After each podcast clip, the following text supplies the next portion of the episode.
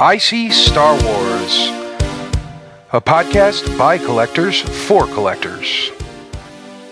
Hello, Imperial Commissary community. This is Philip Brown, and I am here with our fearless leader, Michael Havens. Mike, how you doing? Good, brother. How are you? Been a long time. It has been a long time, but for very good reason. Oh, yeah? Right? We spent a lot of time working on ICCC 2021, which kind of ate up our time.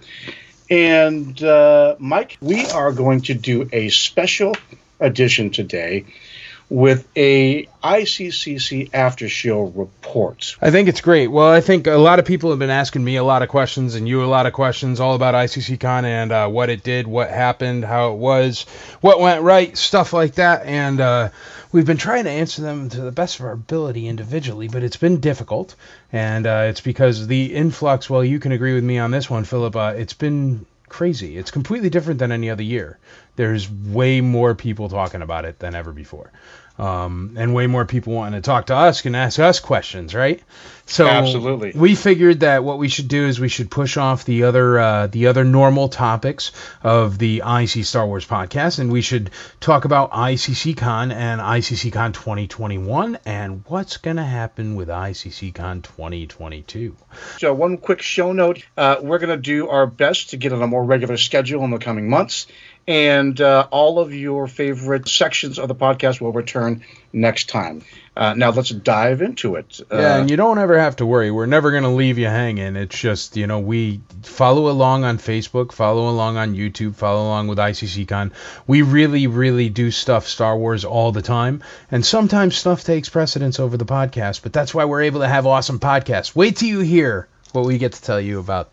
Well, we're going to dive right into ICCCon. Philip, did you have a good time? That's first and foremost. My answer to that is, are you kidding me? Right. It was, you know, dude, we put a lot of blood, sweat, and tears into this. Not just us, the entire leadership team and the volunteers. But something about, I mean, like every single step of the way is just an amazing time. Not that it's not hard work, but... Yeah. You know, this is the kind of thing that we all live life for. We work and do, you know, do you have our day jobs and take care of our responsibilities and all this thing. But ultimately, what we want to do is create relationships, create enjoyment in our life, and create memories. And this is the kind of con that does that. Right. So, yes, wonderful time. And we had good weather. Did you like the weather? The weather was pretty good. I missed the pool. That's for sure. But well, it's too cold for the pool. Even mine's still not open. I don't know what's going on this year. Do you? No. It's freezing everywhere this year. Yeah, it is May in Los Angeles today, and it's pretty cold. Yeah, we had uncharacteristically cold. Man, it was like 45 degrees when I woke up in the morning the other day, and it's the middle of May in Tennessee. Right. I mean, my pool is open May 2nd. Usually, it's open by my anniversary, and. Right.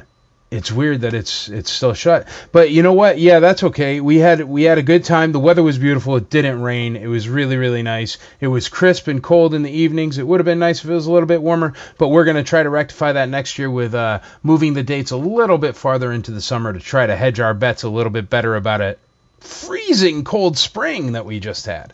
But, also, how was the venue? Did you like the venue? The venue, you know, Mike, I've had the privilege of working with you since the beginning on this. And a little bit better than the rodeo? I think so. I think it was quite a bit of an upgrade. The rodeo was great. It had its charm. Yep. It gave us the foundation for, you know, the ICCC of the future. And it gave us a chance to kind of prove the concept that this thing works. But we can certainly handle a massive venue. Absolutely. And the step from the rodeo to the Sheraton Music City, I think, was a key step and a positive step because a lot more space, a lot more comfort, a lot more amenities. But the greatest thing in the world is it changed the experience. People got to stay on site, eat on site, you know, hang out on site. They were also very accommodating with room sales and what people wanted to do and stuff like that, which was really cool. I mean, you came down the elevator and you were right in the middle of everything, and all you had to do was go left or right, and in 20 paces, and you're in the middle of it. Yeah. So from a perspective of the guests, it was I got a lot of feedback that it was a really, really good upgrade. Yeah, no, it was a beautiful place, and it was well laid out. We went through how many different renditions of the map? Had to be 20 different renditions of the map, huh, Philip? Oh, man, I don't even know. All I can say is God bless the map master David Becker for dealing with all of our changes. Our biggest hurdle was obviously coronavirus, and there were so many different rules and regulations due to health codes and stuff like that. We really... like inches. Everything was measured out to the nanometer in order for us to qualify and do everything right for the health codes. So, you know, there is a lot of space we get to use next year, so we can add a bunch of tables, which is really cool. But it was as much as could have been fit in there during a pandemic was in there. It was overflowing. We were turning down vendor tables, and this year's only going to be bigger and better. And I do have to tell everybody, you know, I got to throw this out there. Even though we are talking about 2021, I do have to say, if you want to make sure you catch one of the last ICC cons that is really, really tiny and family, tight-knit, close, hanging out like it's just, you know, your parents' basement. That's how this is. Everybody's hanging out in one place. Everybody's having friendly relationships, stuff like that. And the reason why I bring it up is because, Phil, you know, we had so many more people this year. And we're going to have so many more people next year. And we're going to have so many people. It's not going to be any longer. It can't be feasible to throw it at a hotel anymore. And that's what... you know, is neat, because we are growing so much, and it's exciting. It's exciting to be on this path. You know, you're with me on it, and you know it's exciting to be on. But it's also a little bit, I don't know. I really, really love this venue, and if we could keep it the same size forever, I would. But I don't think it's possible. I mean, I don't know, Phil. We couldn't have taken 5 more people than came this year. No, we could not. That is true. And, but we'll have more space next year, so we can have more people. But still, I don't think this venue can handle the size this convention is quickly becoming. Oh, absolutely. So, you know, that's an interesting... But I love them.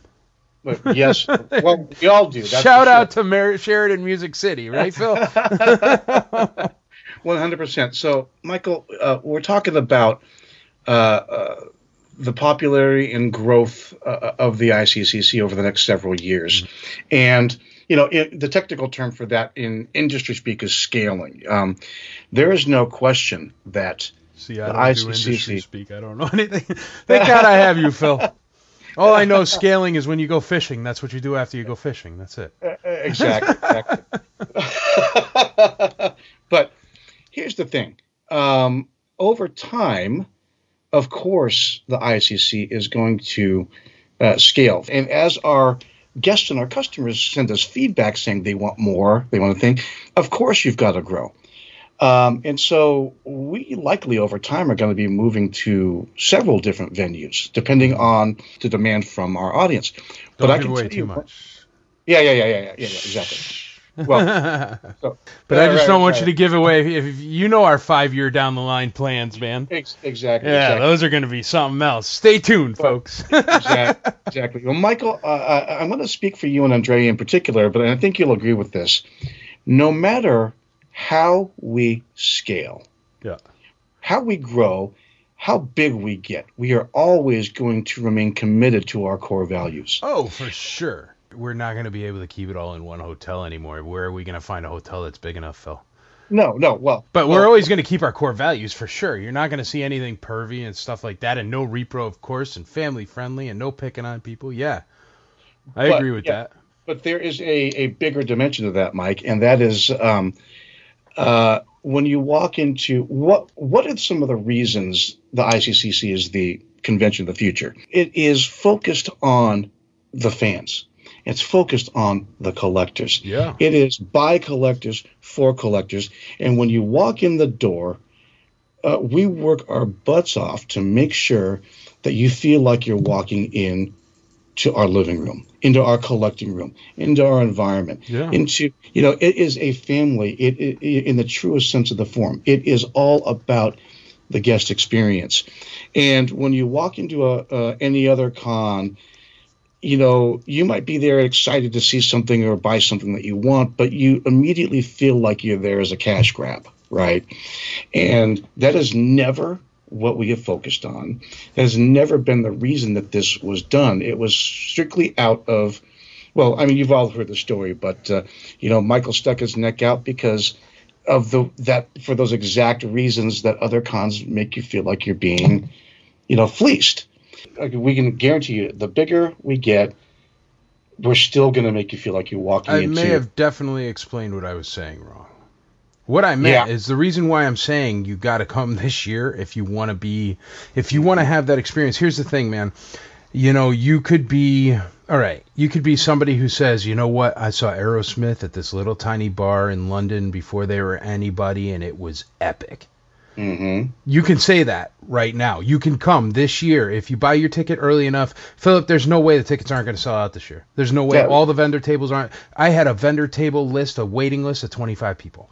I mean, right. I'm not worried about any of that. What I'm trying to convey to people is that if you want to be able to say you were there when ICCCon was still tiny, when everybody was hanging out all night in this one hotel with a convention center and with all these guest stars and blah, blah, blah, blah, blah, now's the time.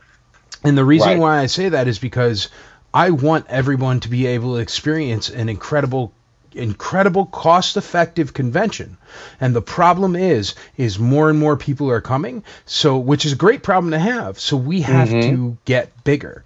If we are going to, I'll use your word, if we're going to scale, we have to get out of just the hotel and convention center after this year. Right. It's not going to be possible to do anymore. So that's why I'm trying to convey to people, if you haven't been to an ICCCon, if you're planning on coming to one, if you're planning on, oh, I don't know if I'll go this year, maybe I'll go to the next one. Don't miss this year if you can help it, because people are going to miss it that want to go, because it's going to sell out. And when it does that, I you know what I'm saying, man? This is like seeing Aerosmith in that tiny bar. That's what's going on right now. Is you get to, because there is no way we can't go massive. I mean, 40 guest stars, you know, 200 vendor tables, 300 vendor tables, whatever, you know, rent a giant civic center downtown Nashville or something. It's going to, Phil, you see the numbers, you see the background stuff just like I do. Oh, yeah. Like, you know, look, Mike, you know, ICCC3 provided a unique change in what we're doing. You know, we've... like at the last one, man. At the last one, at the Franklin, I mean, we had to scale out of that in order to get to where we are. So this is just a change. It's not like the core values are ever going to change. No. But it's... I just want people to know that the last chance to just be all together in a hotel with a convention center and everything, unless they build, like, I don't know, or give us, like, a giant Vegas hotel. Do you know what I mean? But we're already selling out the rooms. What are we going to do? 100%. Because, see, I just announced that the room block is back on sale, right? What, 2 weeks ago? And literally 2 days after that, half of the room block was sold. Exactly. Like, that's 50%. I mean, we didn't hit 50% till, what, February 20th? Something like that? Right. yeah. Like, I mean, dude, it's... As soon as these tickets go on sale, 4th of July, forget about it, Phil. Then, you know, and I don't know. I just don't want people to miss out, because this is it. This is... Oh, absolutely. This is the last, like, little teeny tiny... It's not teeny tiny. It's already big. But you know what I mean, dude? I mean, next year you're going to have really comfortable Crocs, you know, or the year after, because it's going to be big, big. Whenever an event or anything scales like this, grows or evolves, you always run the risk of becoming more corporate, right? And what I'm how many people I've turned down, man. I'm obnoxious. We're never going to go corporate. Exactly. You know, we will never, ever, ever make you feel like you're walking into a corporate environment that's a money grab. Yeah, I guarantee you everyone out there can confirm that I am hard-headed. What do you think, Phil? I know that for sure. So, yeah, don't worry. The core of ICCC will always be the same, for sure. But obviously we have to grow, and look at how wonderful it is when we do grow. I mean, look at how much nicer everything was this year compared to previous years, even though they were wonderful. And that's the same thing we're going to bring you. So one more year at the teeny tiny one. Don't miss out on your tickets. Don't miss out on your vendor booths. And then we're going. It's time to keep going, man. Absolutely. And another thing, too, as I mentioned, of the issues that we faced flipped on their heads for ICCC3, which is we were trying to find spaces to put everybody. Yes. Right. There was so much demand. That was a lot with the corona, too. But, yeah. There was, well, yeah. Yeah, between ticket sales and VIP sales and vendor booths and clubs and guest stars.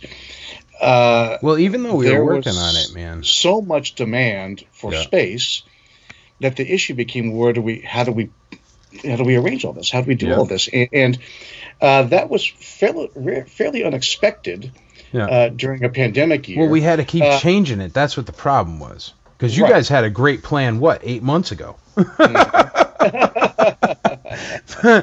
we had to keep redoing it. Exactly. Mm. But, Mike, I don't think that we can describe ICCC3 as anything but a success. Oh, resounding success. So I guess enough about our back room planning and all that kind of stuff. Yeah. Let's talk about the features and everything that happened at the show. We had great I like the panels, man. The panels I thought went great. Mm-hmm. I really like the guest star room. I have some ideas for it for next year. But I just, how it was, man, with the things we had to go through and the things we had to make exact, it was really phenomenal the amount of human beings we were able to move through one space without them not only not really being hassled by the unbelievably heavy restrictions, but also they didn't notice it was because of the restrictions. Wasn't that cool? Like, totally cool. We only got a handful of complaints, and they were literally all, what was it, Phil? We got to leave through the back and come through the front. And those things, and, stand 6 feet apart and follow this line, that kind of thing. Yeah, but it was all corona things. The walking people in and out was phenomenal. It was phenomenal the way we moved human beings through that building legally. Yeah, and we didn't get shut down, and the complaints were at a minimum, and so wonderful. Interesting thing. Very few people know this, and people may not care, right? But we didn't actually know that we would be able to have ICCC 2021 until February, right? Yeah, that's when we actually started off. I mean, I rented the venue a year before. So then we ended up having to do maybe 6 months worth of work, 6 months planning within 2 months to get it ready to go. So it was really a massive effort, and we're so glad we were able to invite everybody into a convention that many people had been waiting a long time to enjoy. All wings report in. Red 10 standing by. Red 7 standing by. Red 3 standing by. Red 6 standing by. Red 9 standing by. Red 2 standing by. Red 11 standing by. Red 5 standing by. Well, let's hit some of the coolest things that happened, man. What did you dig the most? Well, heck, dude. There's so many to count. Fact number one, the fact that we actually were able to have the first sci-fi convention in Tennessee in the nation in a post-pandemic kind of environment. That was probably the coolest thing, the fact that we were able to get together and do this. But it's a month later, and we're still about the only one that I've heard of. Exactly. There's little toy shows popping up here and there, and some things start to happen. And that's wonderful. I love them. Call us, tell us, we'll hype your toy show. Yes. Well, I really liked the number of custom ICC branded stuff this year, particularly the Matt Brookins Boba Fett's, the custom artwork from Jeremiah Pantoja, Joseph Chambers, their figures. I was really on a sort of a custom kick this year, and there was a ton of it. Just amazing, phenomenal stuff. Well, you know what, man? That's something that I decided. I know most other conventions, they always say you can't use the logo, you can't do this, you can't do that. You have to get this, and then you have to make it in triplicate, and you have to, you know what? I am going to change it, though, where they have to send us 5 of each for the archives, because I forgot to do that, and I should do that because we do have archives, and it is part of it now. But what happens is it...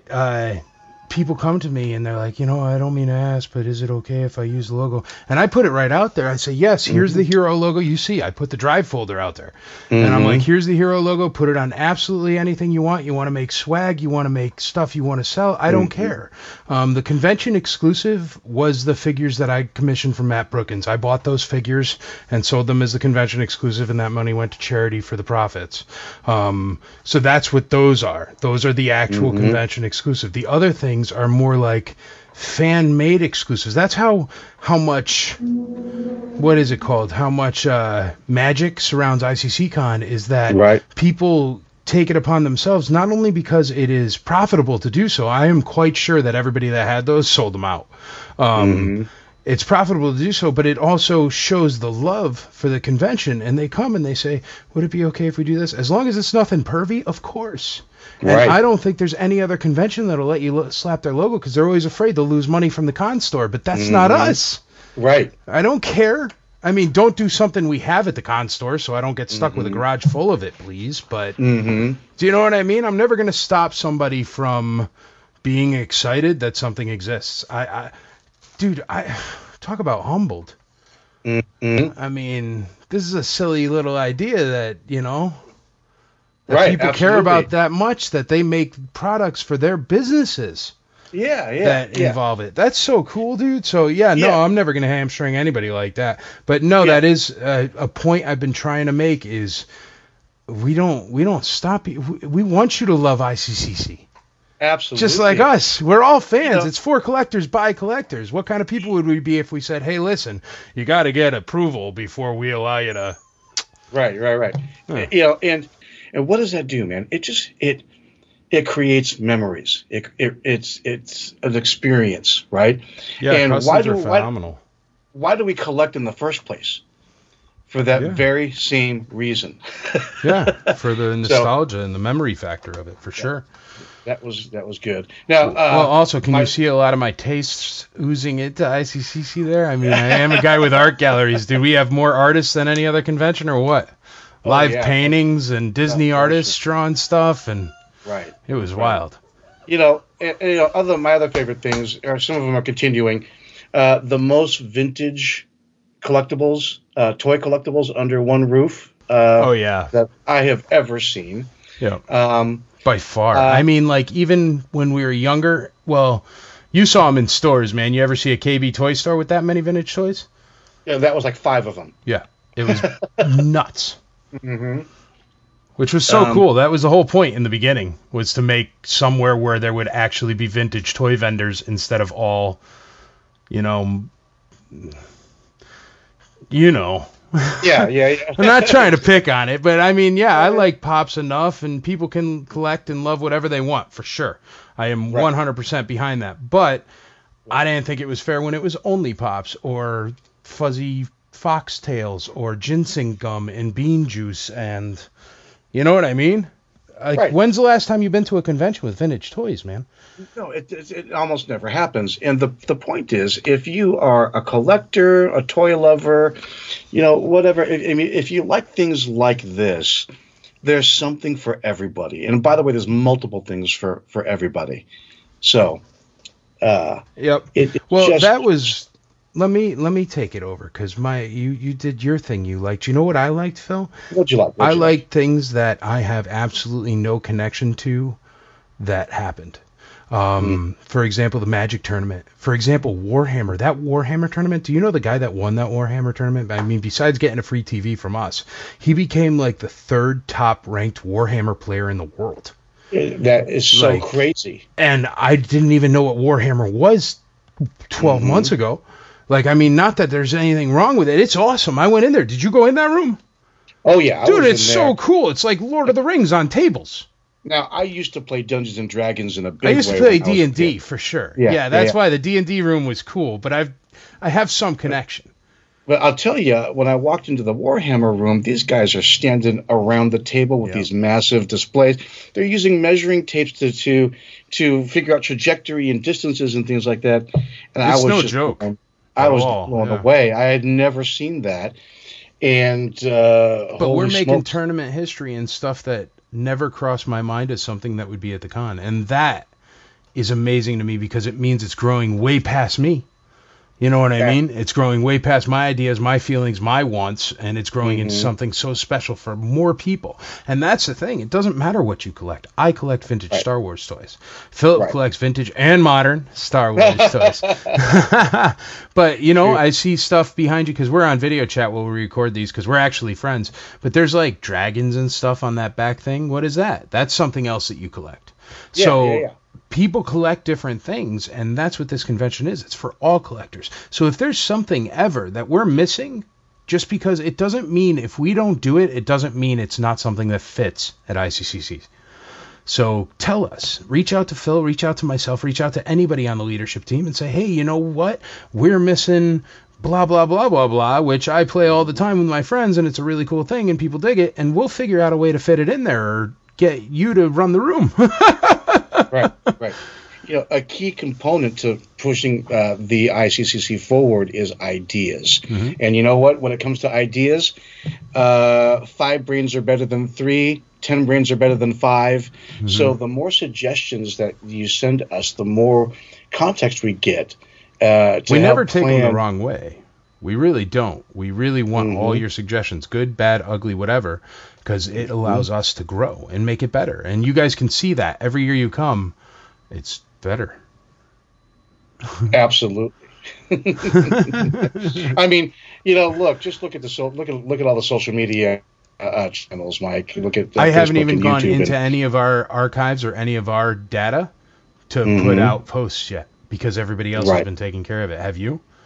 Because you know how we save everything. Every other year, it was like me going, hey, look at this cool thing that happened. Look at this cool thing, you know? But this year, it's like I have not really posted anything except for maybe 5 pictures. Well, exactly. Then that's the point. This whole thing was done to bring the community together, right? And not just the Star Wars collecting community, but all the collecting communities. And, you know, we've got a long ways to go to do that. But this year was the year that officially the community has taken ownership of the ICCC and made it theirs. It really has. You could see it where you were saying with the customs and stuff like that. Mm-hmm. Like, I mean, they really have made it theirs. It's beautiful. Right. Man. Yeah. And that's the whole point. That is exactly the reason why. Well, I signed up to do this with you, Mike, all the building blocks to why we live life and how we get enjoyment out of life go into the ICCC. Yep. And, gosh. Well, how about that podcast stage, man? You see that? Jim Orman and those dudes. Oh, it was beautiful. Gosh. Yeah. And Jim and them, you know what? They run the Eclectic Collective podcast, and it's great. ECTV, check them out. They had me on the podcast a couple times because they're members of the IC and they went to the first ICCC and all that stuff. And I've been on their podcast a couple times and they came to me and they were like, you ever think about having a podcast room? And I'm like, yeah, man. Like, I've always thought about it. I have podcasters come and stuff like that, but I've never had somebody to run the room. The way ICCCon works, Philip knows this, but the way it works is somebody comes to us and they say, hey, I excel at this. This is what I do for my real job. I'm great in this field. I want to help. And then we let them pretty much do whatever they want as long as it's, you know, within reason. You know what I mean, Phil? Like, am I the – and you could tell people – really, I'll mute my earpieces. But am I the kind of guy that's ever going to turn down a solid idea from somebody that knows what they're talking about? Well, you don't have to turn your mic off or your headphones off, Mike, because I'm just going to tell the truth. The truth is absolutely not. Right. If it's a good idea, if it is something that is going to be valuable or entertaining to the community, and by the way, if the person making the suggestion has the talent, the knowledge, and the wisdom to pull it off, why not? Exactly. Why not? And that really, really took hold. Well, shoot, from the first year, that's always been the motto for the Imperial Commissary, too, and ICCC. But it's always been, I never ask anybody to do anything. They come to me and ask. And the reason why is because I don't want to ever have anybody do anything, because this is all for fun. And if you're not going to get the enjoyment out of it and it's not something you want to do, I don't want you doing it, because it comes through in both the work and it comes through in the way that people perceive the things that you do. And I don't want people to feel like I'm pushing anybody to do anything. So I never ever ask anybody straight out, hey, come help me with ICCCon, come help me with this. Well, maybe my sister. I definitely just pushed her into service. But no, but I mean, even you came to me, Phil, and it was wonderful. You were the first one on the first year. I mean, besides Andrea, and who was like, okay, go ahead, crazy person, throw a convention. But you came to me and what did you say? You said, hey, Mike, I don't know if you need help or not, but I happen to run conventions for Rotary Club. And if you need any help, let me know. And I was like, please, dear God, thank you so much. Help me. Yes, we're best friends now. And that's how we met. And Phil does all this on his own, and he's great, and it's been an expense in both time and money, but he does it because he gets it, he sees it, and that's the same thing that has happened with all the leadership team. And it happened the second year. We started getting really, we had some people who really had heart in it, like Justin Wilson. He started up the video game tournament, and it's great. And it was there the second year, and he was on the second year. And then we had Dave O'Brien, who helped out the second year, but then it ended up coming out that he happens to work with a guy or own or partially own or whatever, like the world's largest D&D museum in Chicago. But I didn't know, because we always talked about Star Wars. And he's like, you ever thought about having D&D? And I'm like, yes, please, put it in. Here's a section. Tell me what you need. We'll get it done. And the D&D room was awesome. And we had Jeff Duck Gleason, who was an awesome guy who actually wrote D&D things from when we were growing up. I mean, talk about a cool guest star. And he sat there all day for 3 days and ran Dungeons and Dragons games. He DM'd games for 3 days, and it was phenomenal. And all I know, Phil, is at the end of the night when we were locking everything up, D&D was the one saying, hey, can we just stay an extra like half an extra hour? We'll lock our room and we'll leave through the side and blah, blah, blah. But, I think we had to assign security to stay a little bit extra time. That's totally what we did. We literally put a security guy right there until they were all done. But yeah, that's how much they were having fun, and that's wonderful. And that's all because Dave O'Brien came to me and said, hey, Mike, do you think we could? And different sections have done that. You know what I mean? And it's gotten better and better. So we want to hear, that Warhammer thing, it came from nowhere.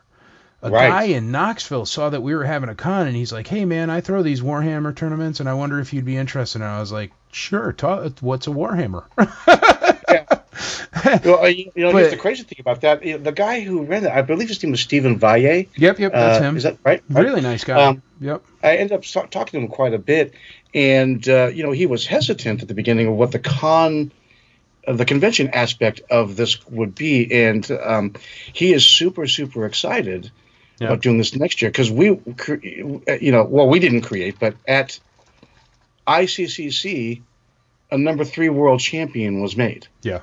Right. And he got a TV. So I think it was not only a success for ICCC, but a success for the Warhammer community. Well, see, I think what happens a lot with these folks is they try to do something like this with a corporate-type convention, and that corporate-type convention is like, all right, you do this, this is what your rules are, this is what you have to do, blah, blah, blah, blah, blah. And we were more like, all right, how much room do you need? How many tables do you need? How many chairs do you need?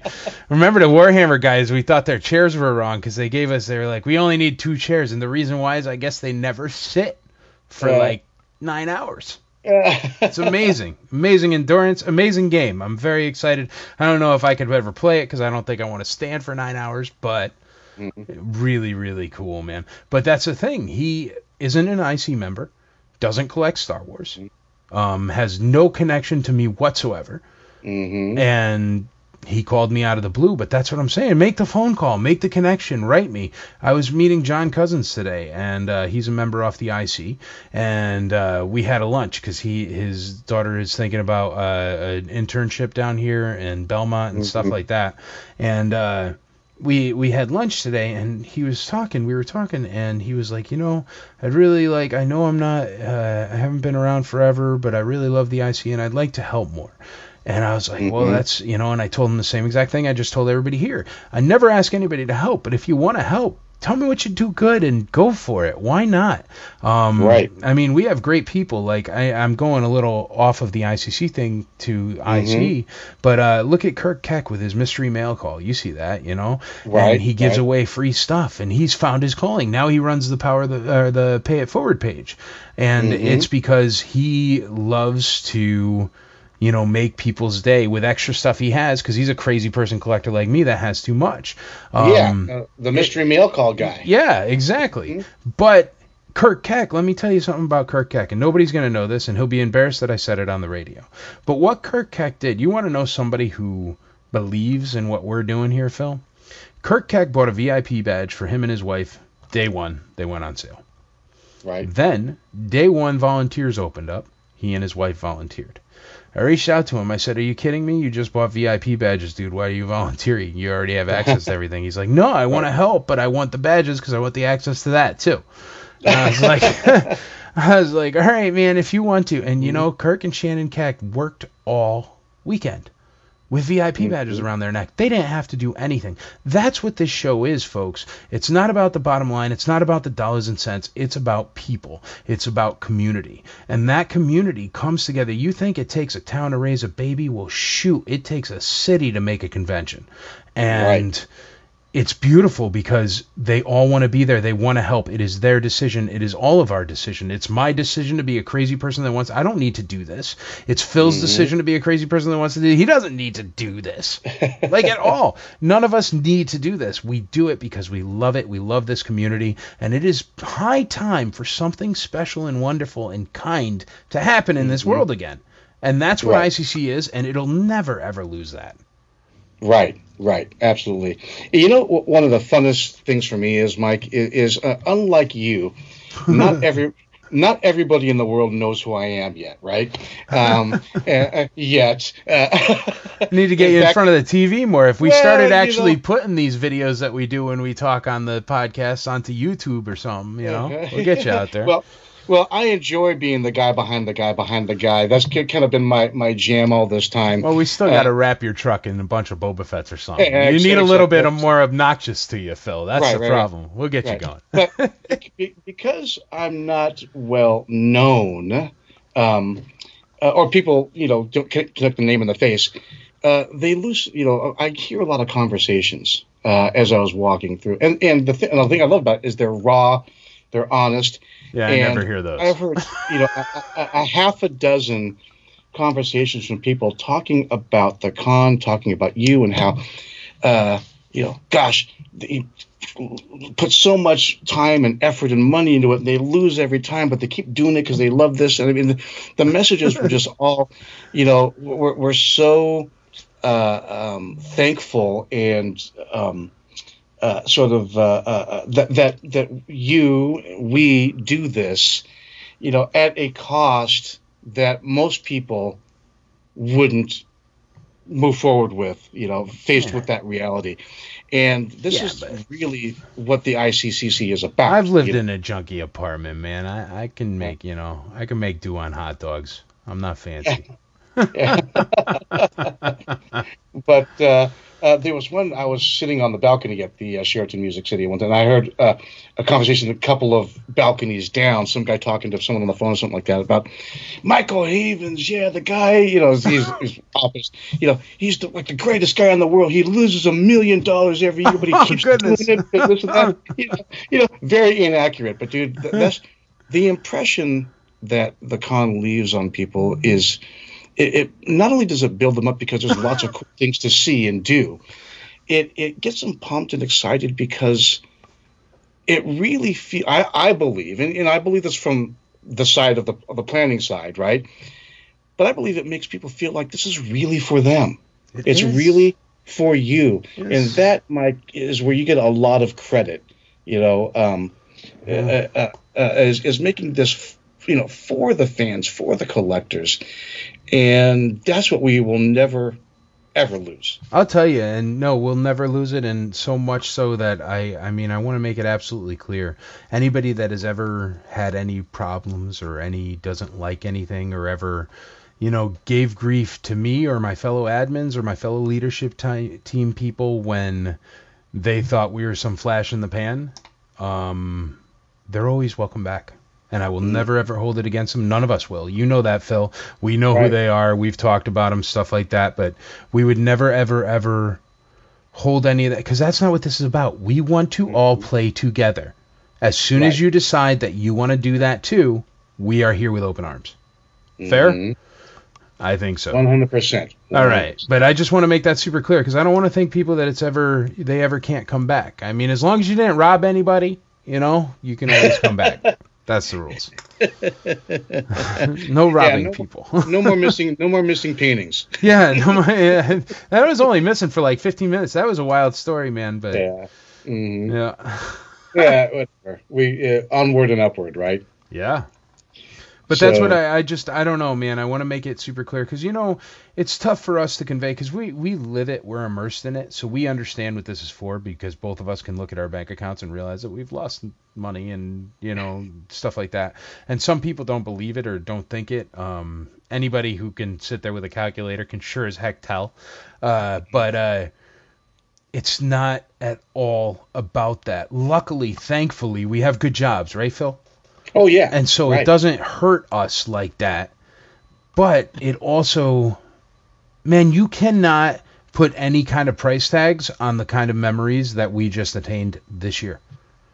Exactly. I don't care if it costs $10 million. Do you know what I mean? So, well, I would care, because I'd definitely be broke, because I'm not rich like that at all. But you know what I mean, Phil? It's really... There is really nothing about the money. I mean, eventually, here's the thing. Eventually, well, we'll talk about it another day, but Phil's looking into something that'll make it, you know, but we do need to make money in order to get better things. It's just the way the world works.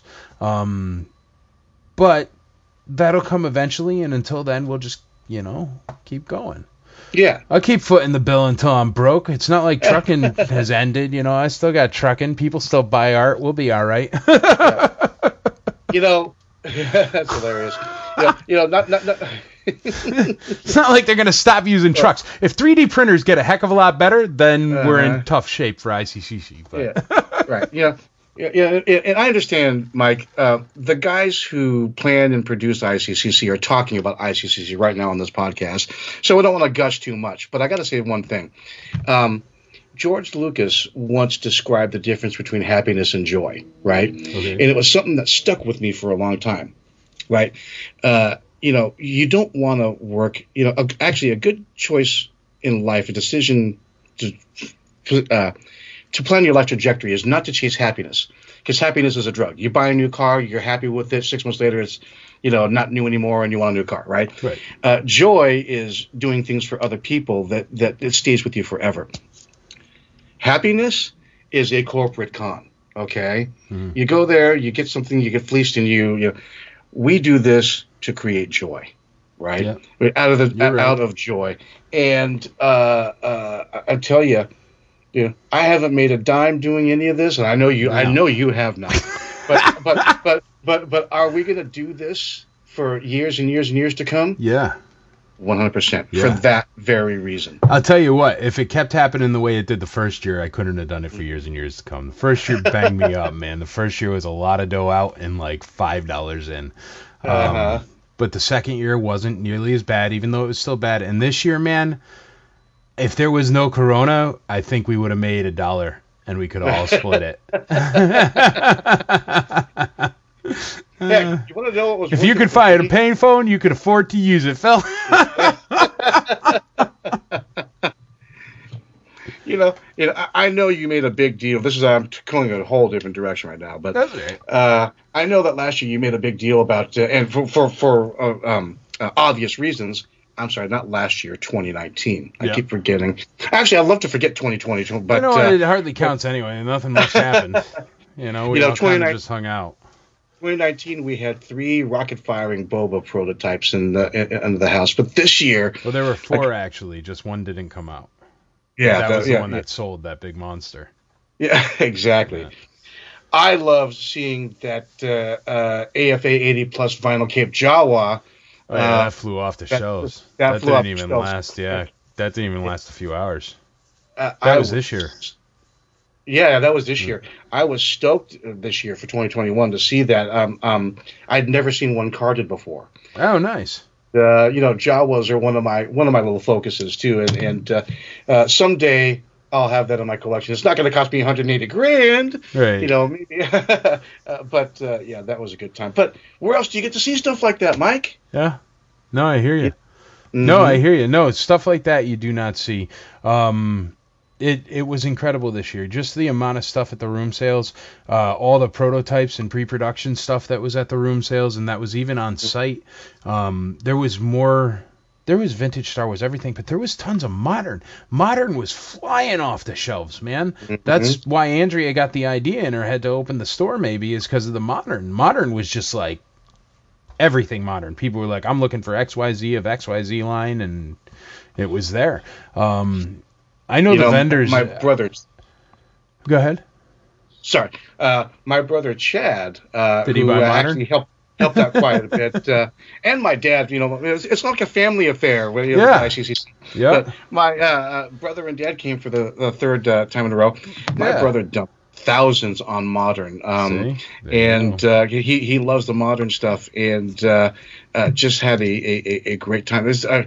You could find like whatever you want at a good price. Yeah, there was really everything, and it was the whole scale. It was vintage to modern, ridiculously high-priced rare items, and not ridiculously, but proper price. But I mean, it's ridiculous. That Jawa was what, $18,000, exactly, which is a fair price nowadays. But still, that's crazy amount of money for a 3 3/4 figure. But that kind of stuff, it just it was there, and it's always there. And the amount of collectors that come, some of the stuff that people just had in their pockets or in a bag that I saw was nuts. It was crazy. Even Patsy, how cool was he? He donated even a model trim, and I'll tell you what, man, you could go to every convention in the United States for the next year, and there's a 99.9% chance you won't see a single model trim, let alone 30 of them for sale and one in the charity auction that was donated. You know what I mean? Like, it was bonkers.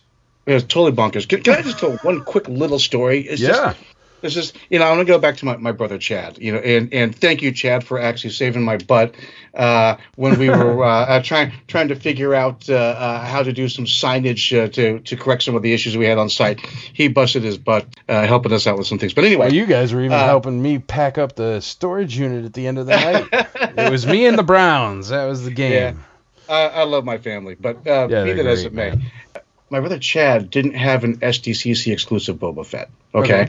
So he sourced one from none other than David Becker. And then he was able to take it over to the guest star room and have Dickie Beer, Daniel Logan, and Mark Anthony Austin sign it, right? And then he was able to take it 10 paces right outside to get it, the autographs. JSA certification. JSA. And then he was able to take it and walk another 100 paces over to Cass. CAS, yep. And grade it, right? Incredible. Like, how was it? Not only you found the figure you want, the people who made that figure come to life are right there to sign it. Yep. The people who authenticate autographs are right there to authenticate those autographs. And the people that are going to preserve it forever as a museum piece are another. You can't do that anywhere. With anything. Right? That's like having that's like having a Taco Bell that merges with a Dairy Queen that merges with a, movie theater that merges with a, that's crazy, man. That's awesome. And it's 1, 2, 3, 4, and you went right through. That's really cool, man. Yeah. So Chad scored, and he was one of many, because I think Cass, correct me if I'm wrong, but Cass was saying that this is probably one of their best convention shows. You are actually wrong, ever. Man. Cass said this was by far their best convention ever. Period. Ever, right. It wasn't one of their best. It was the best they have ever had. JSA did well. I walked around the vendor room, and I know numerous ones of those vendors. You walked around the vendor room. We make sure that we connect with everybody who comes to the show and check if they did okay. I did not hear a single vendor that did not tell me it was either one of their best shows in 40 years or their best show ever. Right, right. It was, exactly. And the reason why is because it's not a bunch of looky-loos, it's collectors. Mm-hmm. This is for collectors by collectors. All the collectors come here. Of course it works, vendors. You know? Right. You know, exactly. If you got ice cream and me and Phil walk in, we're going to have a scoop. It's exactly. Oh, man. So, yeah, what a wonderful, amazing journey the ICC is and has been. Man, we're just at the beginning. We haven't even gotten on the big ship yet. We're only on the little ship getting to the big ship. Right. You know? Right. Yeah. I'm excited, man. We still got to go galaxies far, far away. Right. Exactly. Well, Mike, should we talk a little bit about 2022? Sure. Why not, man? Yeah. I'm excited for 2022 because we have a whole year to talk about it instead of 3 months. Right. I mean, and it's not like we have a whole lot to talk about, but we've got some momentum going already. Yeah. And for those who don't know, Mike, what are the dates? They are April 29th through May 1st, 2022. One of the biggest questions is when are tickets going on sale and when are vendor tables going on sale? Everything will be going on sale. Also, the volunteers will be opening up so you can volunteer. You can also apply for your press badges and your club tables and purchase your tickets and everything on the 4th of July when we celebrate our independence from corporate conventions. Mm-hmm. Right. So on the 4th of July, the website's going to go live. I haven't decided on a time yet, but just follow us on all those things Philip just said, and we leak stuff all the time. So if you want to see it first, just give a follow. Sometimes on a random Tuesday, I'm like, Phil, make a blog. And he's like, okay. Mm-hmm. And then we spit out some random thing that's really, really cool. Like we did that a couple weeks ago. Remember, I was on a really good phone call. I got off the phone call. We called up Phil, and I said, Phil, I know you're at work, bro, and I know you're busy. But you think you could pump out a blog post that says this guy's going to come so I can release it some places? And what did I say? I said, yeah. Good. But, yeah, man, Ian McDermott is going to come, and, we got him. So the Emperor's coming here. He is. Right. He is coming to Nashville, Tennessee, and – I don't know, man. I'll tell you what. Like, what would you think? Because you've been to a ton of cons. What would you think the con price would be for a VIP exclusive day with all the guest stars that are going to come and Ian McDermott? Minimum $1,200 to $1,500. Okay. Well, we're going to be so much cheaper than that. It's ridiculous. Oh, and we're going to give you food, and we're going to give you pies, and we're going to give you ice cream, and we're going to get everything. Come be an ICCC VIP and see if you like any VIP experience anywhere. And I'm not just talking about conventions. I'm talking about literally any VIP. Go on Royal Caribbean and ask them what you get for $300 or $500 or $1,000, and it's not going to be anywhere near it. The thing is, glass of water. Exactly, tall glass of water. But that's what I mean. It's I really want you to do, I don't know, we're the right age group. The Pepsi Challenge. Remember the Pepsi Challenge? Oh, I don't like Pepsi, but the Pepsi Challenge. I want you to do the Pepsi Challenge with ICCCon. If you can find a convention that gives you a better VIP experience for the money, I don't know. Then tell me about it, and I don't know. I'll give you a hat or something. But you know what I mean? There's no way. There is no way. You can go out there to any VIP, anything, because I've done a lot of cool stuff. I mean, I've done VIP at concerts, and I've done VIP at, you know what I mean? I've done VIP at Nashville Predators, you know, Major League Baseball teams, football teams, stuff like that. And I have never experienced, I mean, you go to a NFL football game, and you get a skybox. It's going to cost you $5,000, $6,000. And at least minimum, more than that probably.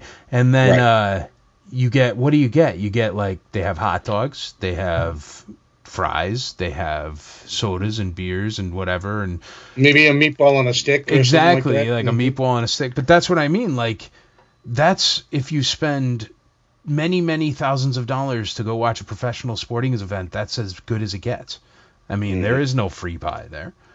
There is no, you know, Texas or Tennessee barbecue. There is no sandwiches, delicious sandwiches or ice creams. There's, you know, it's not like that. There's hot dogs, chicken fingers, maybe if you're lucky.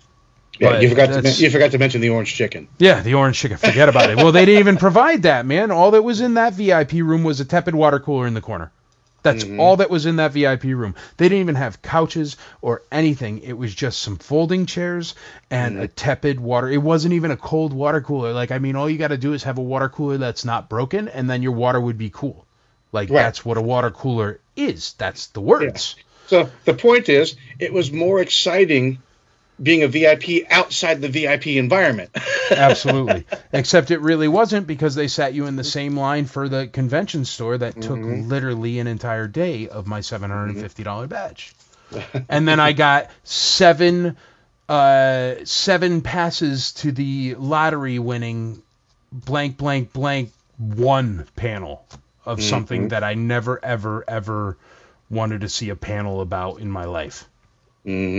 You know, but every other panel I didn't get, because there's some sort of system that people like me with a regular badge that I only paid $1,400 for don't get to go see panels.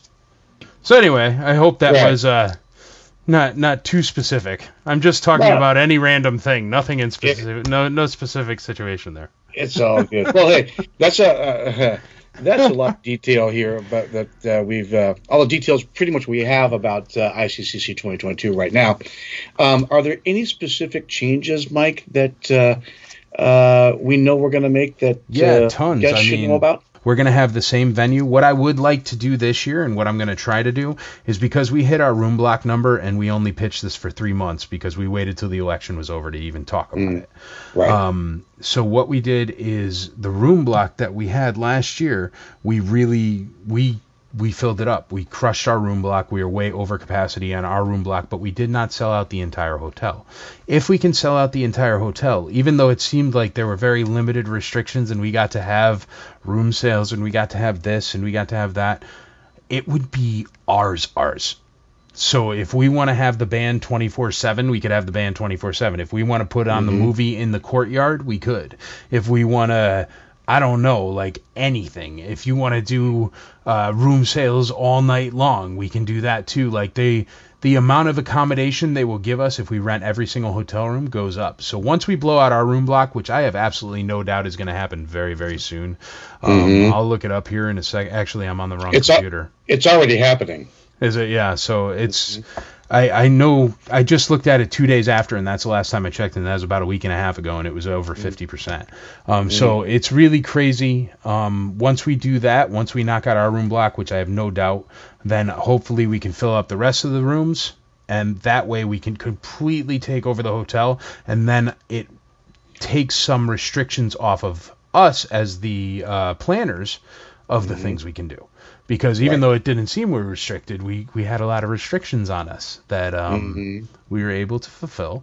But it would be a lot easier, and we'd be able to do a lot more fun things. You know what I mean? Like, we have a lot of ideas that we just can't do because it is a 4-star hotel in Nashville. I mean, there's some rules, you know?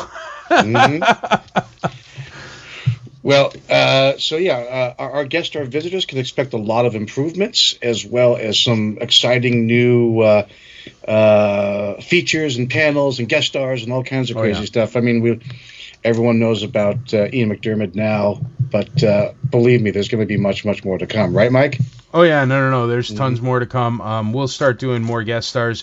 But Ian is the one. We did him early, and the reason why is...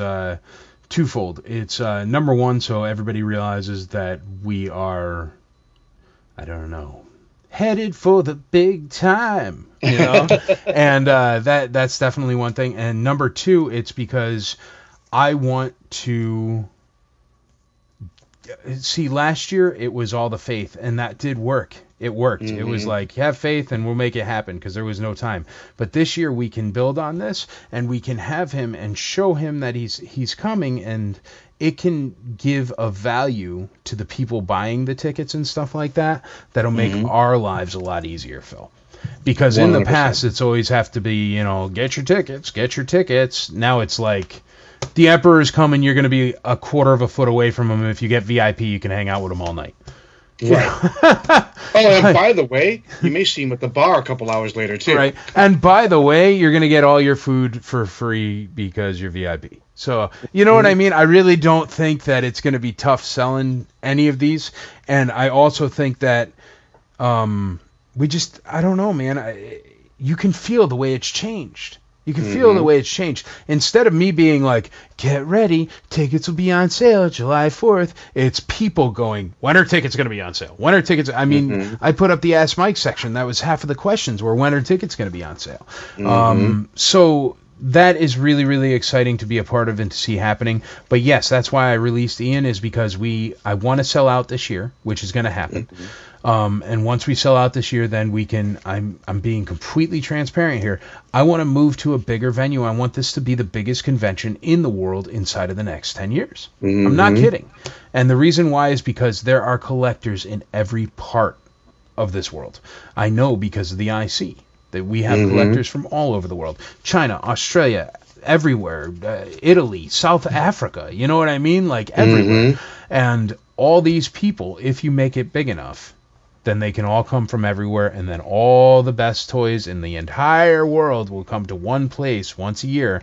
And if you go back to very early in 2017, May 2017, when this became a flash-in-the-pan idea or whatever, you can see that's something that I have always said since the beginning. The whole point of this is to bring all the collectors together to one place every single year.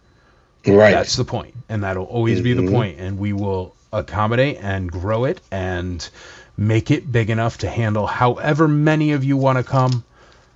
But yeah, get your tickets for this year, because it's going to be something else and magic and small enough for it to still be, do you know what I mean? Yeah. Like I was there and I saw Aerosmith in XYZ bar way back in the day.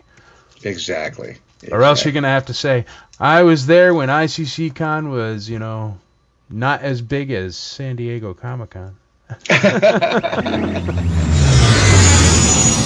dude, we've been talking about this a while. I think we've covered a lot. I think that we're all looking forward to 2022.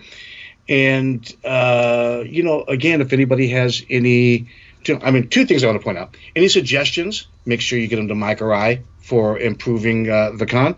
But I think July 4th is going to be that key date for a lot of people, particularly vendors, clubs, artists, that kind of thing.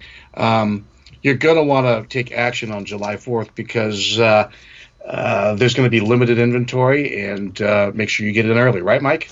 Yeah, and really, it's not a hype thing that we're trying to do here. I want to make sure everybody knows the reason why we're saying this is because every single vendor that we have talked to personally has said not only are they coming back, but they want more tables. I had a major vendor that goes to other cons give me his business card and ask if he could rent the entire video game room. I said no, but still, you know what I mean? We're on the radar of a lot of people, and I don't want, because what happens is I love everybody, and I want to be friends with everybody. I want to be close friends with everybody. I want to be nice and kind to everybody. That's what I want to do. The problem is when people that are friends of mine write me like, you know, 3 weeks after the tables sell out, and I can't do anything, because the way we do it is the first to buy is the first to pick their spot. I can't give you the same spot as last year. I can't do any favors. I mean, it's just not the way it works, and that's the only way that it's fair. And that has been our ethos since the first year, and it hasn't really come up until last year. You know what I mean? We always had just enough vendor tables, or they just filled day of, or we had just not enough. This year we had like a 25-person waiting list, and waiting list, not table waiting list, people. So that means some of those had 2 or 3 tables they wanted. And with everybody saying they want more tables next year from the tables that they bought this year, or they want the same spot, but 2 more additional tables. I mean, Phil, I just don't, there's nothing we can do. And that's what I want people to know, is it has to be fair. We have to keep the same basic set of rules. It's what the IC was built on. It's what ICC is built on. We have to stick to the rules. If we don't stick to the rules, then it's not fair for everybody. And is it Is it going to be a bummer for some people? Yeah. When you don't get your table, it's going to be a bummer, and I'm sorry. It is. But I can't play favorites because it's just not fair. Right. So exactly. That's what I want to communicate. Don't screw around. Just grab the table. It's easy. You're going to grab it anyway, but instead of wringing your hands about it, I mean, if you grab it the day after, with what happened with the hotel rooms, just that between that first day and second day with the hotel rooms, and I didn't announce it everywhere. I announced it only on our Facebook pages, only on my Facebook pages and stuff like that. Right. I think I put a little post without a link on Instagram that just said hotels on sale. So we haven't put any money behind it. We haven't put it out on any other podcast. This is the first time we're talking about it on our podcast. So I want people to understand that it's like, even Ian McDermott, man, I haven't put that out to like Star Wars Autograph Universe or any of the big ones. It's all like secret to just the IC people or people that have been to the con before. Right. So that's how I'm trying to help people have a chance to buy. But man, the way those hotels went, there is no way, if you are clicking on 3 different computers to be the first vendor to buy your vendor table, that you're going to be the one that gets it. I mean, unless you are just lucky, because it's there's no way they won't already be halfway or 3/4 of the way sold through after the first day. And then what do you do? Because you're already picking way down the list. You know what I mean? So that's all it is. It's if you can come, great. If you can't come, understand. But I just don't want anybody to think that it's going to be like past years where they can wait 6 months, 8 months. You know what I mean? It's right. I don't know. Just because I'm always the one that gets those phone calls. Hey, Mike, can you fit me in? I just need like 2 tables, man. Dude, they've been sold out for 3 weeks. What do you want? I can't help you. Right. So, I mean, I guess the bottom line here, Mike, is if you have a serious case of ICCC FOMO, right? Yeah. Fear of missing out. Make sure you book your hotel room now. And make sure that you take action getting your tickets and your vendor tables on July 4th. Also, club tables, man. Club tables, please. Clubs, please. Get your table immediately. I had some clubs that I reached out to this year, and I understand it was coronavirus, so people waited. But, you know what I mean? Like, clubs, I had so many clubs this year I had to turn down. I felt bad. And that was this year during coronavirus, when I had numerous clubs that came in the past that said they couldn't make it for coronavirus concerns. Right. So, I don't know. I'm just... I wish I had a... That's the reason why I see us having to, as you said, scale very soon after this next one, is just because it's... I already know we don't have enough space for everybody. That's right. Yeah. That is right. So 100% fact. All right. So anyway, that's it. I'll leave it alone, but I just... That's because... You know what, man? For the... couple hundred or thousand people or whatever it is that actually listen to our podcast, or since we took a year hiatus or whatever, who will actually listen to this one. It's only a couple of months, really. So, but no, I'm just teasing. But you couple of folks that are listening right now, I just want to give this information to you. So I'm not going out there saying this everywhere, but just take heed, because if you have enough heart in it, you know why I want to tell the podcast listeners, because this podcast got me something very, very special. So did other podcasts I do, because I am not a podcaster. This podcast got me the co-host you are currently listening to, because without a podcast, Philip would not be in my life, because that's how he was first introduced to my craziness. And somehow he drank all the Kool-Aid I will give him, and now he's part of the machine. Yeah, exactly. It's an amazing story. We talked about it on an earlier podcast, but yeah, it's... but that's what I'm saying, man. I mean, that's... You never know where special things will come, so always try your hardest at everything you do. And... sometimes the greatest connections in your life come from the littlest threads. Oh, yeah. Right? So. Oh, yeah. You never know. You never know, so never discount anything. Same thing goes for hunting vintage toys, by the way. Absolutely. You never know where that next vintage pile will come from. So keep hunting. We'll see you on the IC. We'll see you at ICCCon. And I'm sure we'll run into you at conventions throughout the year, because we both frequent conventions. So as long as people start having them, we'll go. You got it. And like we mentioned earlier, our classic IC 101, the news and ICC update, will be coming back in our next podcast, which will not take another 3 months to do. No. Anyway, thank you for listening to us today ramble about ICCCon. And we've got Ask Mike up next. Ask Mike. I'm glad you're here to tell us these things. Welcome to another Ask Mike section of IT Star Wars.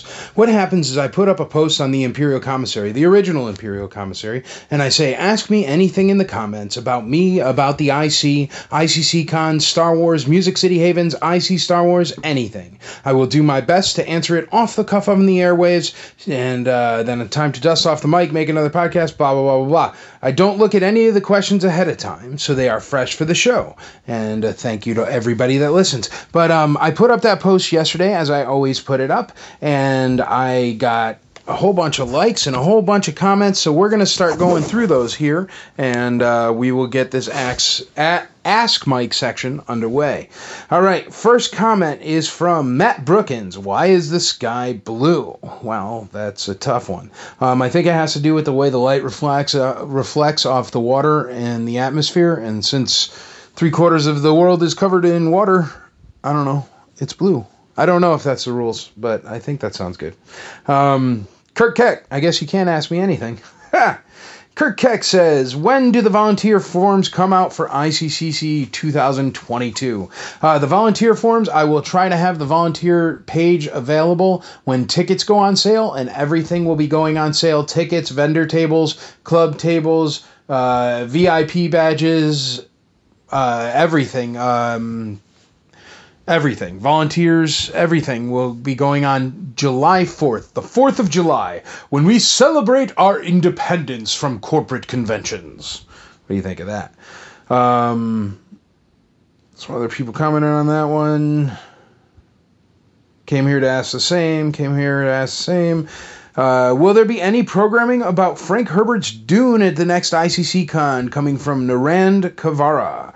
Narand, yeah, man, I know you. You're a local Tennessee guy. Bring it, man. Definitely. If you're into something and you want to see more of it on ICCCon, if it's not my particular thing, that's okay. I always want to see new stuff. I always want to learn about new fandoms. And why not, man? A lot of people are into Dune. I think there's a big Dune. They're making the new one. So if you're really into Dune and you want to do something Dune related, let me know. I'm always open to ideas for sure. David Quinn. David Quinn has a really cool podcast. David Quinn's podcast is Prototypes and Pre-Production, I think. Yeah, Prototypes and Pre-Production. It's a podcast that really delves into pre-production of Kenner Star Wars toys. It's really good. You should check it out. It's very, very well done. But David Quinn asks, what is the most challenging thing about this year's ICCC? During that weekend, what was a special, more personal moment for you, something that you experienced specifically that you will always stay with you? What is a goal for the next one that is different than goals from previous years? Let me answer each one of those at a time. So his first question was, what was the most challenging thing about this year's ICCC? There were a couple challenging things, but obviously the most challenging thing was COVID. I mean, we had to fill out so many forms and requests and health code rules and masks and PPE and rubber gloves and sanitizing wands, and how do you get guest stars? It was tough to get guest stars because very few guest stars were ready to come out. Very few were vaccinated already. It was really, really tough. It was a shortened schedule because we had everything that went on with the elections in America over the winter. So it was very, very tough to pull it off, but it did happen. So that was awesome. What was the most challenging thing? It had to be coronavirus. It was unbelievably challenging. You could see how challenging it is. There's still corporate conventions that are canceling their conventions, or at best starting in 2022. When it's very, very easy to do it, well, it's not easy. It's tough. It's hard. It was hard. It was hard to do. But we got it done, and it can be done. And I think sometimes difficulty should not be whether or not you do something. If something is hard, you shouldn't run away from it. You should try to achieve it. I mean, that's the point. Why work hard? Why, train hard? Why do anything hard to get better, to be the best, to grow? So keep growing. I don't know.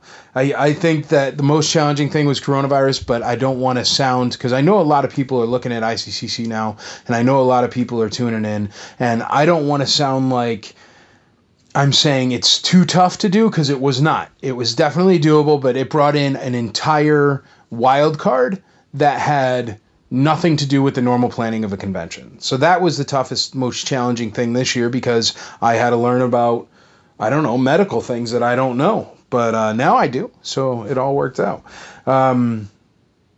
During the, you know what else is challenging, man? And I'll be honest, what else is challenging is people, people that don't support it.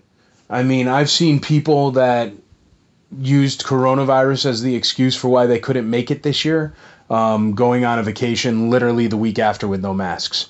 I saw, I don't know, I don't like the way people don't, they come and they enjoy the show and they collect the badges and they do this and they do that, but they do it all in secret and they don't tell their little group of friends because, God forbid, they come to the IC fun thing, because you remember they used to pick on the IC.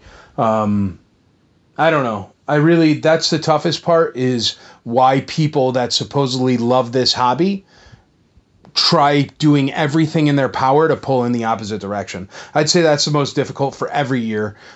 This year it was less challenging because it didn't matter whether they didn't like it or didn't want to come or whatever. It didn't matter. There were a ton of people and it was a blast.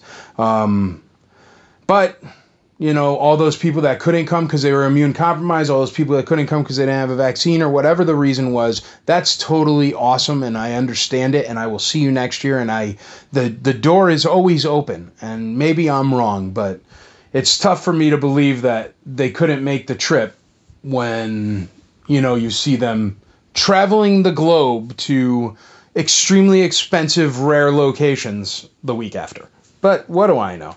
Anyway, we'll move on from that. Your second question. During the weekend, what was the most special, more personal moment for you? Something that you experienced specifically that will always stay with you. Me, what I experienced specifically was the team. It was everybody coming together. The team worked like a well-oiled machine. It was perfection. It was unbelievably good. Everything was controlled. Even the only thing we had a couple complaints, and it was people saying, well, I didn't like how you had to walk out to walk back in. We literally put on a convention during a pandemic. And the way we were able to do that is they gave us a extremely strict and difficult book of rules. And we had to stick to all those rules. And one of those rules was we only were allowed to have 750 people at a time inside the vendor area. So we had people, we had security at the front and at the end, like that exit and at the beginning, counting how many people were in there at a time. So as soon as 10 people left, then we could count 10 more in from the front door. So that's why you may have experienced a little bit of waiting in line, and I understand that, but we were moving tons and tons of people through, and we were limited to only allowing 750 inside the building at all times.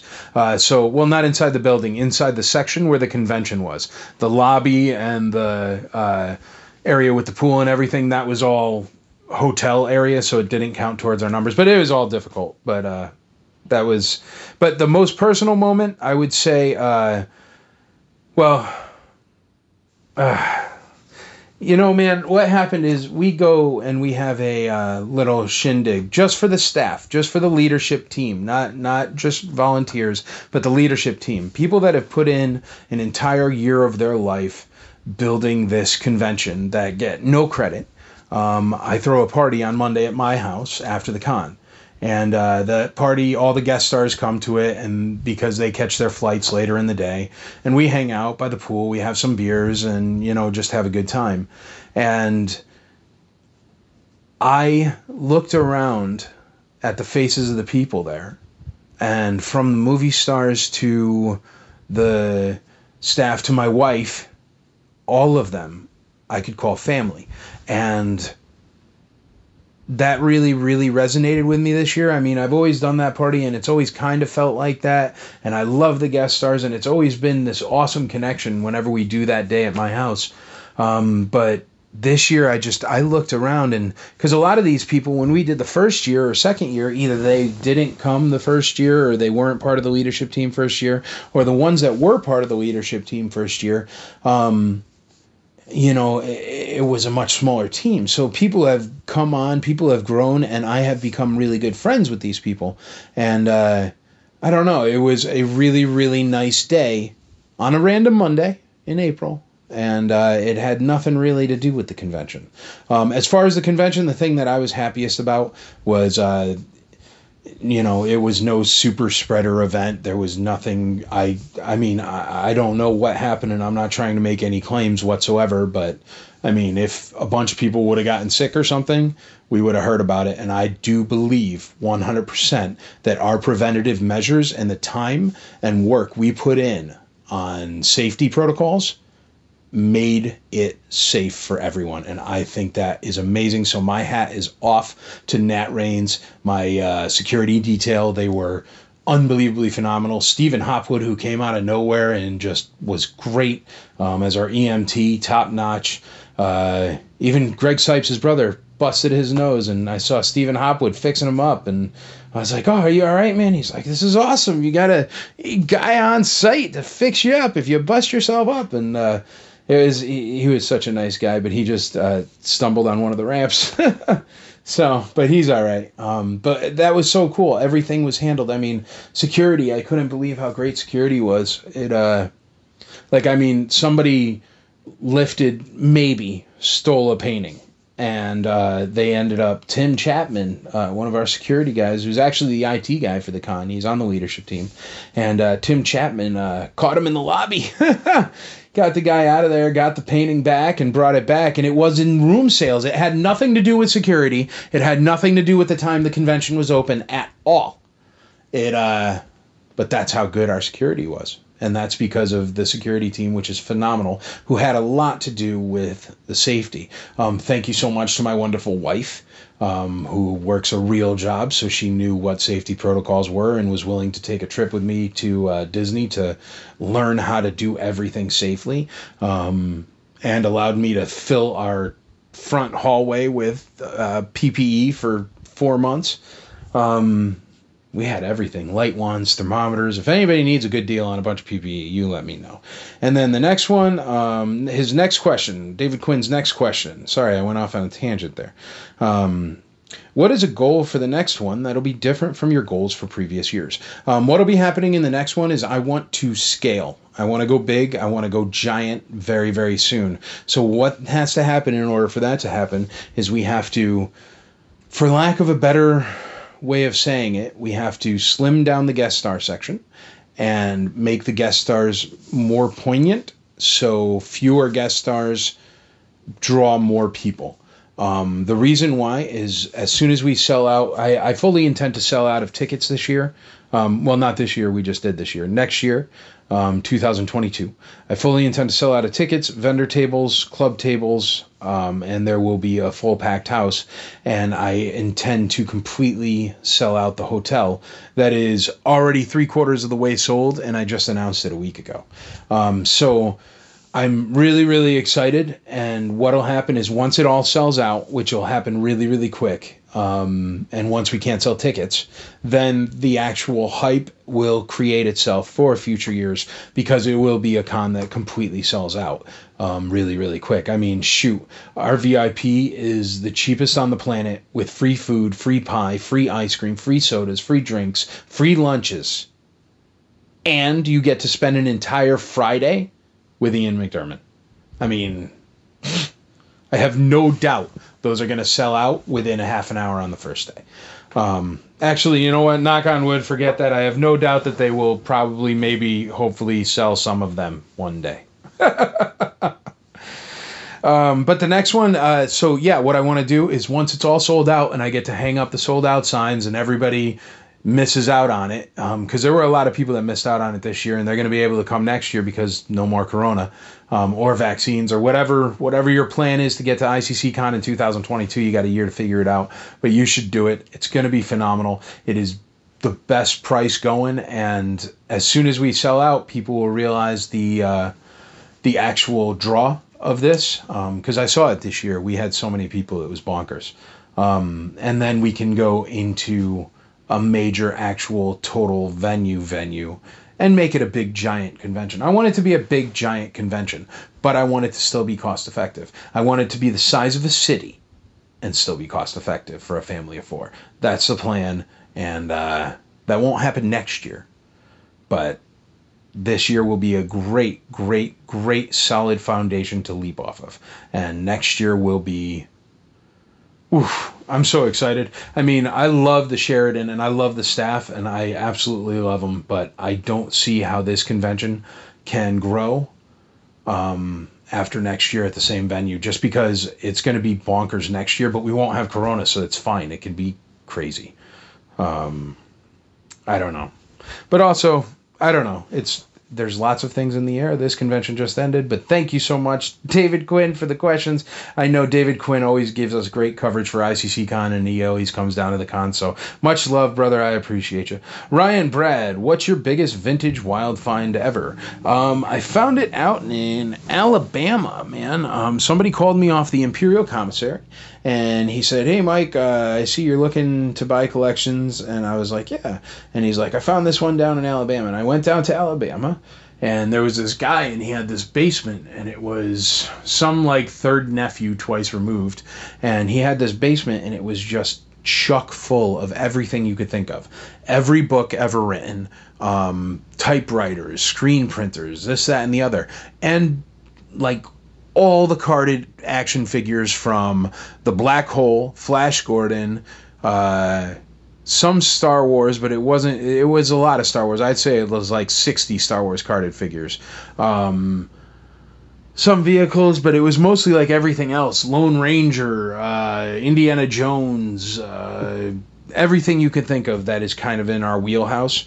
And that one was probably the biggest ever. I mean, it filled my truck, and I mean, it was a giant mound, and I gave the guy that found it for me, I pay 10% for anybody that finds a wild find for me of what I pay, but I gave him this 10%, but I also gave him a couple carded figures, vintage carded figures, and I gave him all the modern, because I couldn't fit it, and it was an entire truckload, and he had a full-size pickup of modern, and then it was an entire truckload, and I mean, like, I had a GMC Sierra 1500 at the time with the big quad cab, and it was full in the cab, it was full on the passenger seat, and the entire bed was a giant hump that I covered in a giant tarp.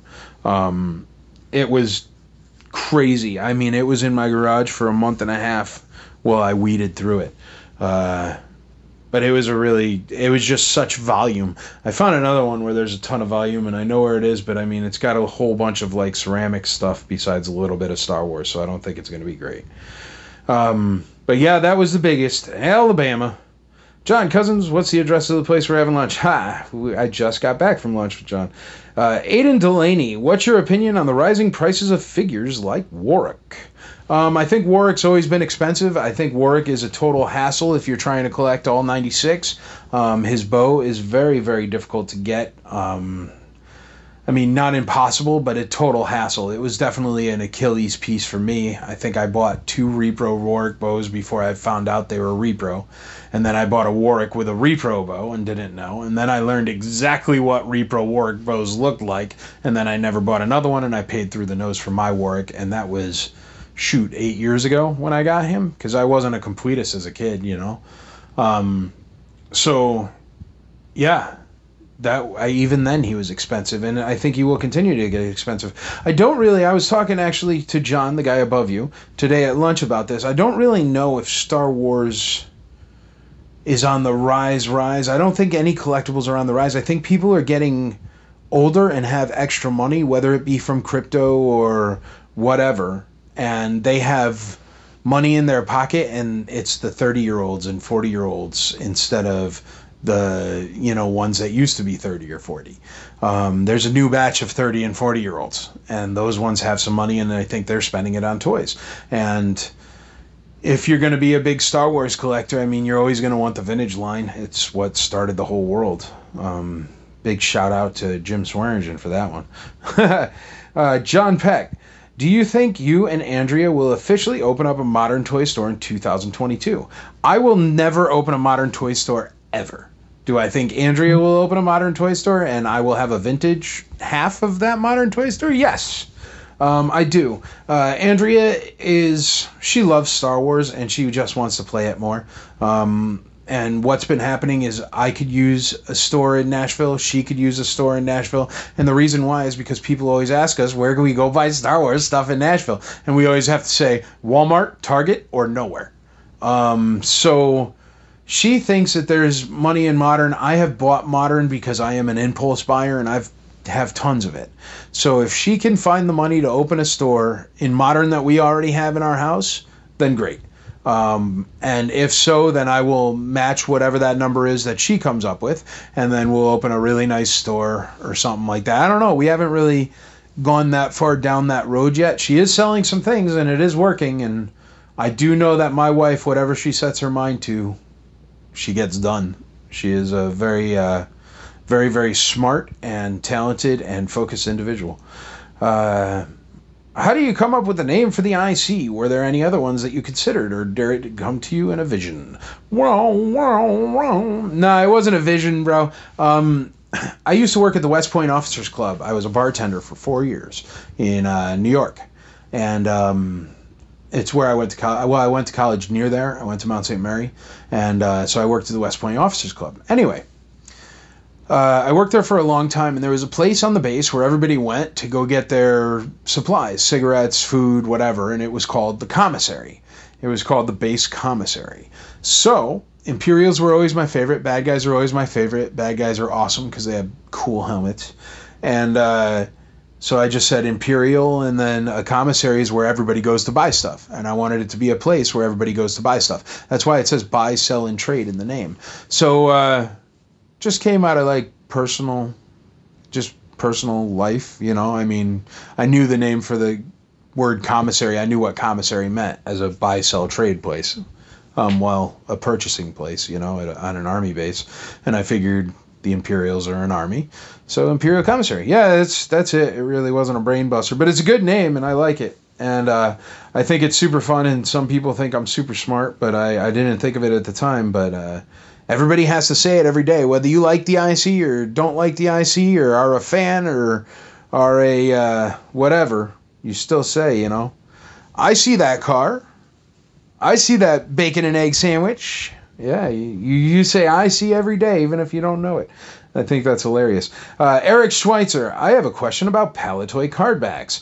I would like to have a Boba Fett graded with a Palatoy cardback loose and also with a Palatoy free giveaway flyer. Is there a specific Boba Fett needed for that card? And if so, what variation is it?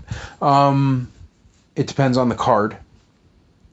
But yeah, probably, you know what, it depends on the card, but also if it's just like a tri-logo card, it could either be what people call Meccano or it could be what people call PBP, or they call it tri-logo. Tri-logo is technically an incorrect term. Technically, tri-logo applies to Meccano, which was the French figure, which is the darker color.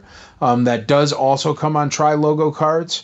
If you notice any graded Boba Fett's like that, the Meccano Boba Fett's graded will be labeled as tri-logo Boba Fett's, and the PBP will be labeled PBP. PBP is the lighter color one, the one that everyone calls tri-logo Boba Fett's, even though it's not. That's a funny thing about vintage Star Wars collecting. Sometimes it doesn't matter what the fact is or not. It's what the narrative has become. But yes, so tri-logo Fett's are incorrect. What you want is a PBP Fett, but if you're looking to buy one, it's the one that everybody calls a tri-logo Fett. But the real tri-logo Fett is the Meccano Fett, which most people don't even know what it is when somebody puts it up for sale. And I don't know. That one is technically the tri-logo Fett. So I hope that I confused you well. Sorry, brother. But it really is. You want a tri-logo Fett or a PBP Fett, but technically a tri-logo Fett is the Meccano. So there you go. Sam Sams, what is Clipper? Mm-hmm. Clipper is a company that manufactured and packaged Star Wars figures. Well, I don't know if they packaged them all because a lot of them are wraps. Mm-hmm. I'm sure they packaged some, but a lot of them are wraps. They'll have a sticker that goes around a regular Kenner card, and it's called a Clipper wrap. And that was in Amsterdam, Brussels, stuff like that. So anywhere that got Dutch figures, those would be Clipper. So it's like Lily Letty is in Mexico, or Palatoy is in England, or Herbert is in Italy. or Meccano is in France, or Toltoys is in Australia.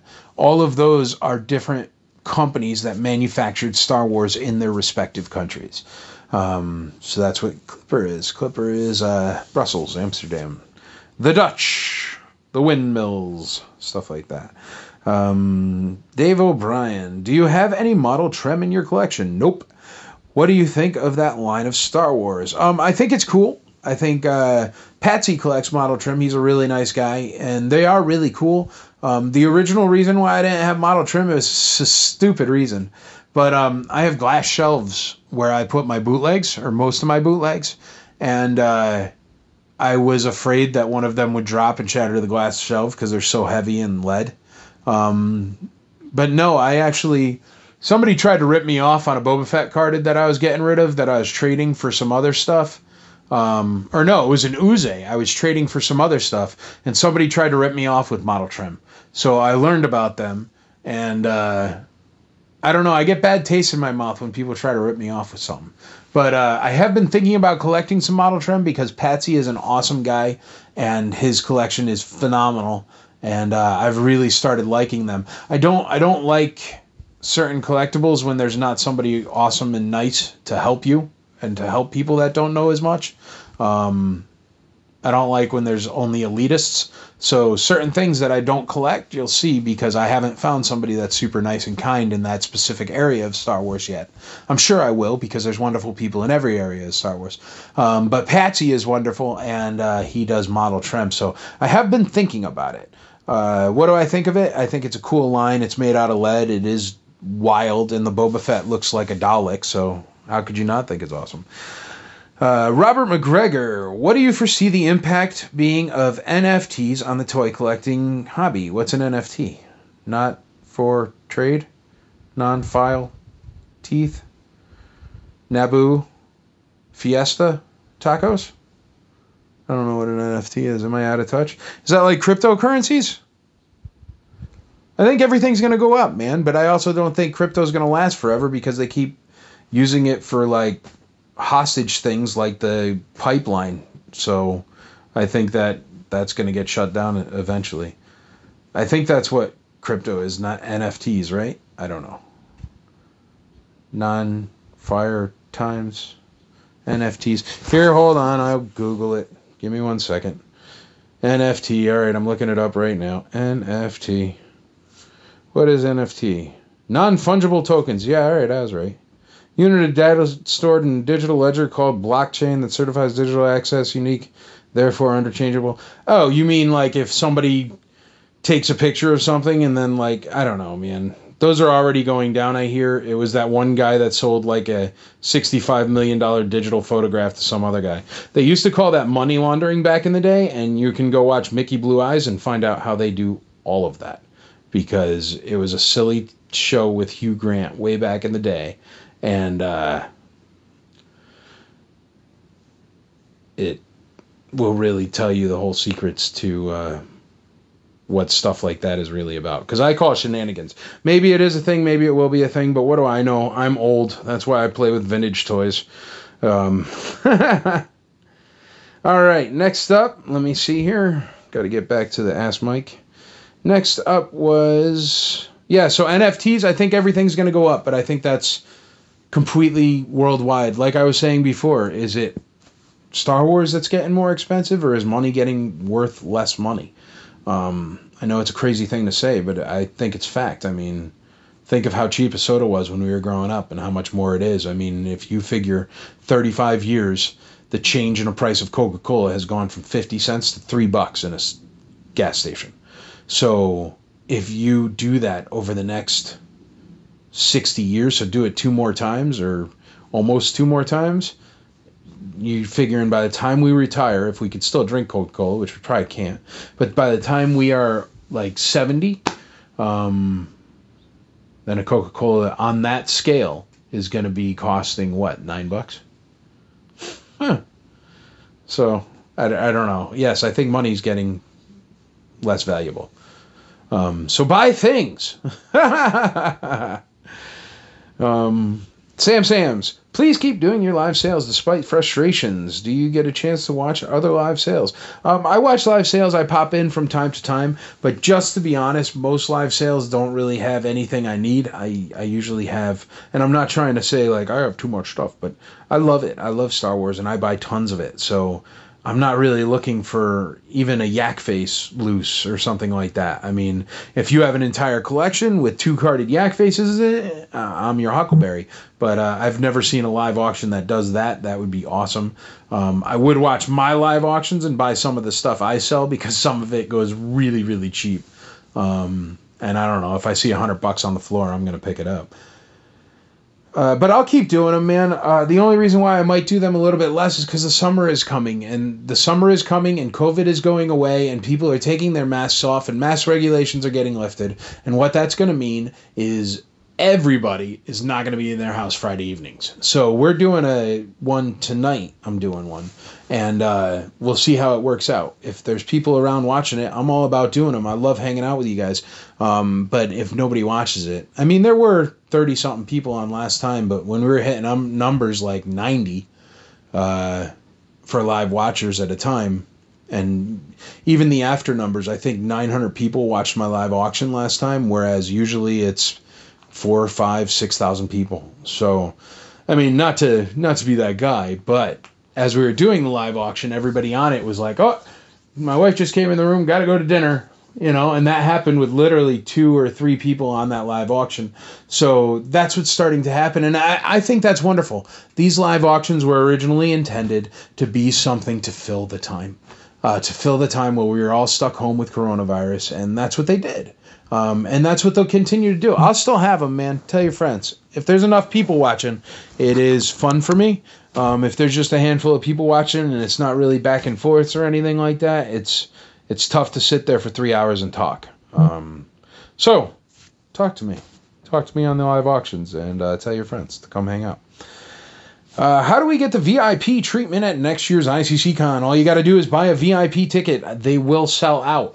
The reason why they will sell out here, I'm going to be honest with you folks right now, and I know not a billion people listen to the podcast, but for the ones of you that do, here's the hot tip. If you want a VIP ticket, buy it the first day. Buy it the first second of the first day. They are going to sell out. Literally, the VIP ticket will come with, you ready? A VIP exclusive gift. It'll come with all Friday, because we're changing it. There will be no more general admission on Friday. Friday will be VIP only. All Friday with Ian McDermott. Well, not all Friday. I think VIP starts at 2 p.m. till 7 p.m. or something like that, or 6 p.m. But still, 4 or 5 hours, something like that, with all the guest stars there, all the vendors there. You get first dibs on everything at ICCCon. Everybody's there. It's a full-size, full-scale live convention with everything going on, except we only allow the 350 people that buy VIP tickets in the building. So, well, and vendors and, like, me and my wife and the staff, but and the movie stars. But, no, that's the way it works. You get the VIP ticket and you get free pie and you get food all days, and you get snacks and treats and free ice cream and free everything, free sodas, free drinks, free lunch, everything. It's awesome. You get line skips. If you need them for a certain star or something, you get line skips. There's a different line for Ian McDermott. If you have VIP, you get a different section for the stage. When there's the stage shows, you get the front bunch of rows, stuff like that. VIP has a better VIP experience than any other convention on the planet. The reason why I say that is because I've never been to one that offers you a ham sandwich, let alone Tennessee barbecue with homemade pies and ice cream and sodas and everything. So get your VIP ticket immediately early, icnashville.com. John Egner. What is a good product to use to clean vintage figures? Soap and water, John. Anything else has the chance to damage the figures. There's nothing wrong with a little bit of dirt on a stormtrooper. There were sand troopers too. Move along. Sean Willett, I have many questions that I will save for when I meet you in person at ICCC 2022. I suppose the most important question right now is when will you release a VIP vendor artist volunteer information for ICC 2022? Well, always follow along on Facebook.com groups/IC Collectors Con or follow along on Facebook.com/ICCC Nashville. Or www.nashville.com, and all that information will start leaking out there, but you'll find it all on 4th of July when we celebrate our independence from corporate conventions with the release of tickets and everything for ICCCon 2022, which will be April 29th through May 1st, 2022. Last question is Antonio Colunga. Will you end up making a movie regarding your life and your love of Star Wars? I think I'm going to end up making a TV show, man. Like, really soon. It's definitely on a lot of burners, and it's pretty cool, but that's all I could say about that. But yeah, hopefully I will. So I'm looking forward to it. Yeah, man, if you know a movie producer, you got George Lucas's number, tell him to hit me up. I'm ready to make a movie about it. But I love you all. Thank you for asking Mike and asking me questions. Have a great weekend and enjoy the podcast. Thank you for tuning in for another amazing episode of IC Star Wars. Thank you very much, Philip Brown, for being my co-host. Be sure to check out the Imperial Commissary at www.imperialcommissary.com. Follow us on Instagram at ICCC Nashville. We have a Twitter page as well at ICCC Nashville. Check out the convention website, icnashville.com. Also, go over to the convention Facebook page at www.facebook.com/ICNashville. And also, we have the convention Facebook page. If you've already been, or if you have questions about ICCCon, go on over to www.facebook.com/groups/IC Collectors Con. Also, check us out on YouTube at www.youtube.com/C/Imperial Commissary. We will see you soon on the next episode of IC Star Wars.